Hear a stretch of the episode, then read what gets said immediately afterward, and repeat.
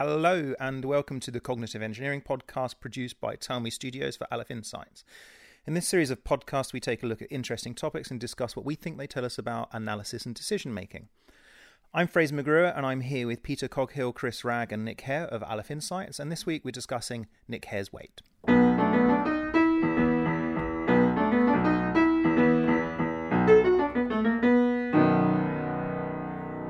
So, Nick, tell us about your weight. Uh, well, it's uh, in my view a little bit too high. So, um, like I have done a few times in the past, I'm, I'm currently on a diet. Uh, managed to lose about three kilos since the beginning of the year, which is good. That's on track. It's a sort of year long diet. Um, and uh, I, I do it very, as you'd expect, very sort of scientifically. As a, it's all based on calories in versus calories out. I weigh myself every day. I take a sort of rolling average, work out how many calories I'm allowed, um, and you know just make sure that I'm keeping within that. And then you know inevitably the weight goes down. I'm only interested in the weight in kilos. That's the only thing I'm looking at. It's the most measurable thing. It corresponds to a you know a real physical quantity, so it's uh, you know it's a very handy thing to keep track of. But my scales are quite sophisticated, and they give me other data as well, which I tend to I tend to ignore. But I noticed that it had my body mass index. It works that out because I've told it how tall I am, and apparently it's about 30 and a half, right? Which um, uh, if you if you look at the if you look at the uh, you know the kind of labels that they put on these things, uh, 30 and half corresponds to obese, which is I don't know. I've I've okay, it's arguable, but I I was quite surprised. I'm happy that I'm sort of overweight. I will definitely agree with, but I don't know. I I kind of when I think of an obese person, um, I think of someone who's a little bit bigger, and um, and I, I just sort of got me thinking, why do we have the BMI, right? Because it's just calculated from your weight and your height. In fact, it's the square of your height. It's not taking into account all the muscle that you've got. All the massive beefy muscle, but also, I mean, it's it's, first of all, I mean, you can criticize the the body mass index for a number of reasons. First of all, it's not an index; it's got units. It's uh, in units of kilograms per meter squared. But but put that aside, uh, it, it, it's the fact that there's also the issue that it's uh, it, it's calculating for some reason it uses the square of your height, which is mad because if you imagine shrinking me down to half size, uh, my mass would fall by an eighth, um, but the square of my height would only fall by a quarter. So my BMI would um, would uh, you know su- suddenly go go down massively. So I mean one of the reasons so so there's there's a there's a problem. There's kind of methodological problems. The key thing is why is it there at all? What's the point if you already know someone's height and you know their weight? Calculating their BMI is not giving you any extra information. So apart from sort of spurring me on a bit and thinking, oh, flipping heck, I'm obese, I really had better stick to this, I can't, I just, I, I just wonder what the point of it and other indices like it are. Okay, well, first of all, um, you've you've asked a question there. What's the point of it? So we'll answer that question. But maybe you've answered the question because you said that then spurred me on to do something. So there you go. End of podcast. You answered your question. It, it, it fulfilled a really useful function. But hold on. Um, I know Chris wants to come in, but just before you do, let's just do a quick check on this because I think the BMI over obese is at 30 where it kicks in for obese. Is that right? Supposedly. Okay. Let's just do, I just, out of interest, let's do ourselves. So um, you're about, what, six two, something like that? What? No, six foot and, and a, a crucial half an inch. Okay. I thought you were taller than that. Anyway. No, I seem taller because I have such such presence. Yeah, exactly. As your bearing. Sort yeah. Of, yeah. Um, so, Chris, you, your height, same, your weight? Same kind of height. Yeah. Uh, okay. Uh, 183 centimeters. Okay. And, and, what's your how? Do you know how much you weigh in kilos? 68. Okay. Wow. Okay. Um. So you're probably you're probably underweight on the BMI. I would have thought. No. No. No. No. Got quite got quite a long way. You've got a you've got to get quite low in weight to be, oh, to really? be classified as underweight. I must, I've never got it's to hard to imagine but what would it look like if you were significantly thinner than Chris? You'd be skeletal. Yeah, true. But that's, It'd be that's the point. I mean, well, hold on. We'll come to you. Yeah, and Peter. Uh, I'm exactly one eight three centimeters as well. Is that also six foot and half an inch or something? It's actually company policy. Yeah, you must be. Yeah. It's like the guards or something. Yeah. The, the, yeah. Um, uh, yeah, there's a very strong correlation between being allowed in Aleph Insights. Yeah. Um, uh, What's your weight?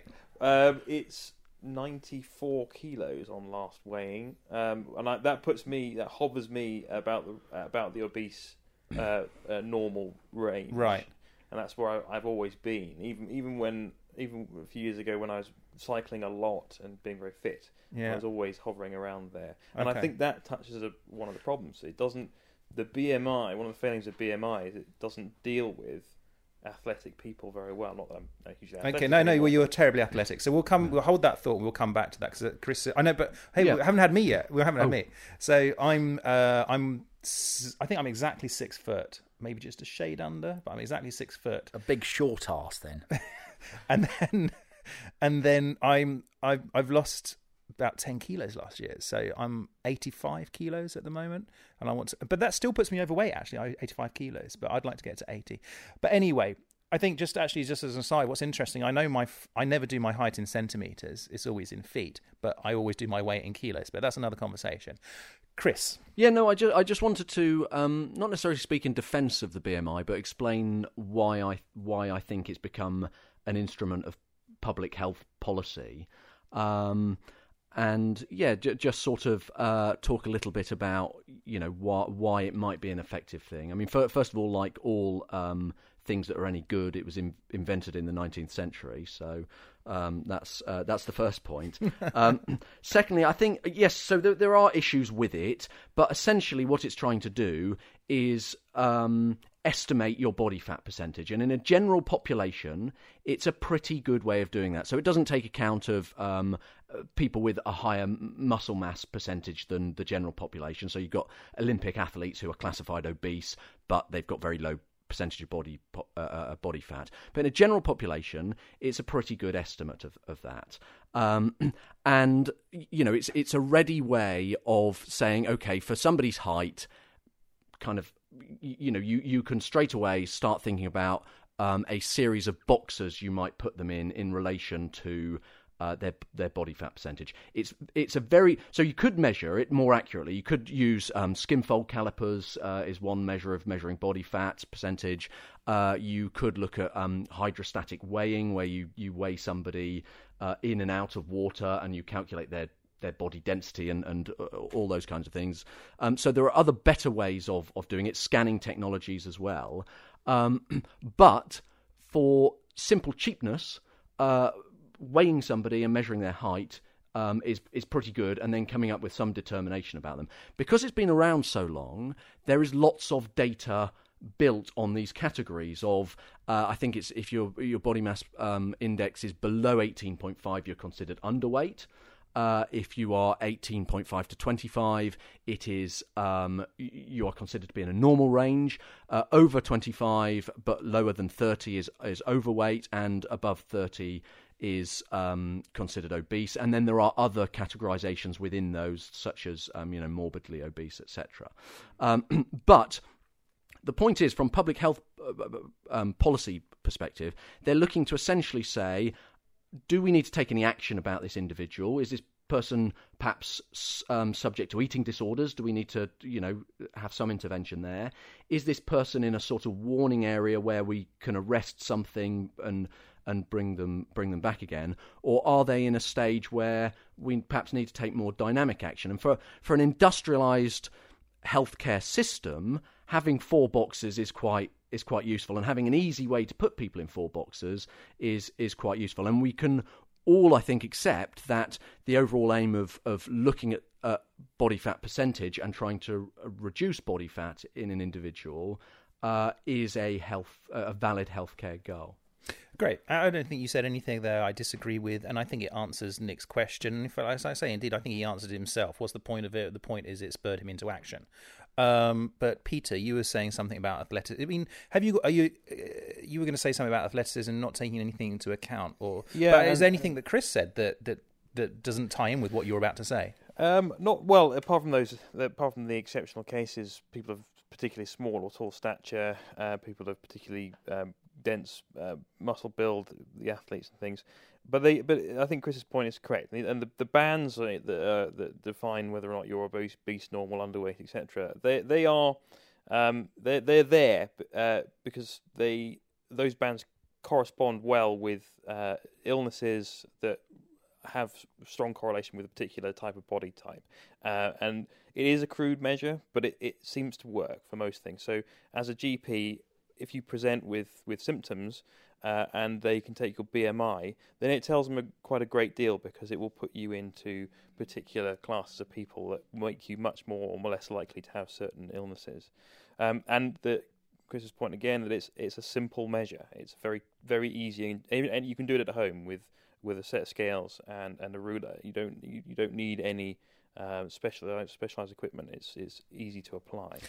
Okay, so that being the case, end of podcast. No, I mean, let, what what I would say. I want to come to Nick. So either what I would say to you is is either um, have you got an alternative uh, measure that you can come up with that's, that's as simple and as easy to use, or tell me, talk to me about something else if there is something that's more interesting than that question. well, uh, actually, if they if they just use the cube of of height, that'd be great. Uh, I think that would just it would satisfy me because it would make sense. But eh, no, I, am actually I'm fine with uh, simple indices, and I think Chris uh, touched on the key point here, which is how do you know if an index is any use? It has to correlate with something real, right? That's the key thing. It has to correlate sort of in a you know empirically with the thing that we've supposed you can't measure, right? Um, but which we uh, which we're really interested in. So, so in this case, you know, we think that BMI might let's let's propose the hypothesis that BMI is correlated meaningfully with um, you know with things like type two diabetes, diabetes or coronary heart disease or something, and um, you know, and then you don't have to mm, you know do expensive tests to try and measure people's, um, you know, me- measure people's uh, arterial, um, you know, walls and that kind of thing, because you because you have this thing that we've we've sort of proved through studies uh, actually is just correlated with that anyway. Um, but I suppose that I think what happen, what the problem is when people get attached to the indicator. You know, when people get attached to the thing which is actually only a proxy in the first place. Um, and and then uh, you know and then and particularly if people start sort of targeting it you know if people so so you know if i know it, this most athletes are aware of this issue but you can imagine someone who's actually very fit looking at discovering that they're clinically obese and sort of taking action on that despite the fact that it's actually only supposed to be an indicator of of of something. And we know it doesn't capture the thing we're really interested in which is your let's say your primarily your body fat. Uh, there are there are other indices that have been proposed. Like I mean, apparently uh, your waist measurement is is is better. It's more diagnostic actually, and it's kind of easier to measure as well. Um, but uh, but but yeah, I mean I mean that's the, that's the issue really. It's sort of whether or not people start use start hanging off the index and uh, instead of the instead of actually you know let's say we can measure body fat if we can measure body fat accurately, which you know my scales do it using my skin conductivity or something, um, then uh, we don't need to worry about BMI. We don't, it, but but you can imagine someone even with low body fat still thinking, "Oh, my BMI is too okay. high." So you know that that's the problem is if we're not aware of its limitations. So um, let's not get hung up on the proxy. Uh, Chris. Yeah, no, I, I was just going to say. I mean, the, the waist measurement one's a really interesting one because, um, you know, more than your overall percentage of body fat, the way that um, adipose tissue is distributed is more important, and particularly around the, the abdomen, you know, that's that's associated with um, increased risk of of disease. Um, and you know, I can see um, circumstances where, given the way technology is going, and given the uh, the lack of cost associated with processing complicated data that you we might actually move beyond the BM, BMI. You know that BMI is something uh, relatively easy to, to, well, very easy to record now, but that actually there are other measures that are going to be equally as easy to make in the future, or combinations of measures. So it might be it's very easy to uh, get somebody's BMI to measure their waist to conduct some other measure of, of body fat percentage or some other risk factor and jumble them all together and come up with a composite factor that is a better predictor uh, and to use that. But for the time being, BMI kind of probably does its does its job. So it sounded like um, one of the things you were saying there is potentially there's a, a technological solution or solutions which can be better proxies. And fortunately, uh, we've got a technological expert with us. Um, and Peter, you I were nodding your head. saying that, right? You were you were you were nodding your head vigorously at one point when Chris was speaking there. Yeah, and I think well, I think the, the point, the, the the fundamental point is that all these so these better alternatives to BMI rely on more data, so or harder to measure data. Um, so there's more cost involved. Um, but yes, uh, uh, as if once we're in a world where everyone is wearing a Fitbit, uh, we're able to harvest data about how much we move around from our phones, um, uh, and uh, we, we're just much more instrumented. We'll be able to build much more complicated models of, of health, which will provide us with uh, as simple to apply um, proxies for overall healthiness as BMI. Um, uh, and uh, when presented, when when presenting with symptoms, um, that your your your first line health first line healthcare will be able to put you into a much finer bucket uh, because they'll have historical data about the population as a whole, your type of po- your your class within the population, but also specifically you as an individual. Because, because um, you know that, that I mean that's a good point because eth- ethnicity is a factor as well. Actually, that in um, certain ethnic groups, the most of the data around BMI has been done in sort of you know Western European, North American populations, or or ones skewed towards particular uh, ethnicities, and they've actually found that. Um, the disease incidence in other ethnic groups doesn't correspond with the same thresholds that you might you might have a lower BMI but may be more susceptible to particular conditions if you come from a particular ethnic group. So that's something straight away you could incorporate into your uh, into your data set and uh, and, and start uh, start using. I mean, we've got this all sewn up, right? I mean, there's, I mean, what more, what, what more is there to say here? Well, I, th- I think there. So I think the um, the BMI itself is crude. We we acknowledge it's crude, but to say it is crude, it's been pretty effective. It's been a pretty effective tool for for, for public health, um, but but a fairly blunt one. And I think you know we're now moving towards a stage where more individualized healthcare is possible. You know, much more is known about individual genetic markers of disease that you can start to start to measure. Um, but also, you know, with all these wearable technologies, we're getting more and more activity data about individuals, and you know, you can potentially measure somebody's food intake much more more accurately.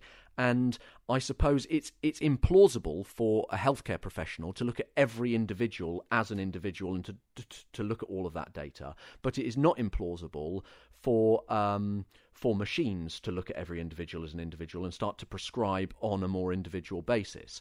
And I think that's where we need to start, uh, you know, investigating alternative. Um, measures and and then testing their, their predictive performance of, of disease.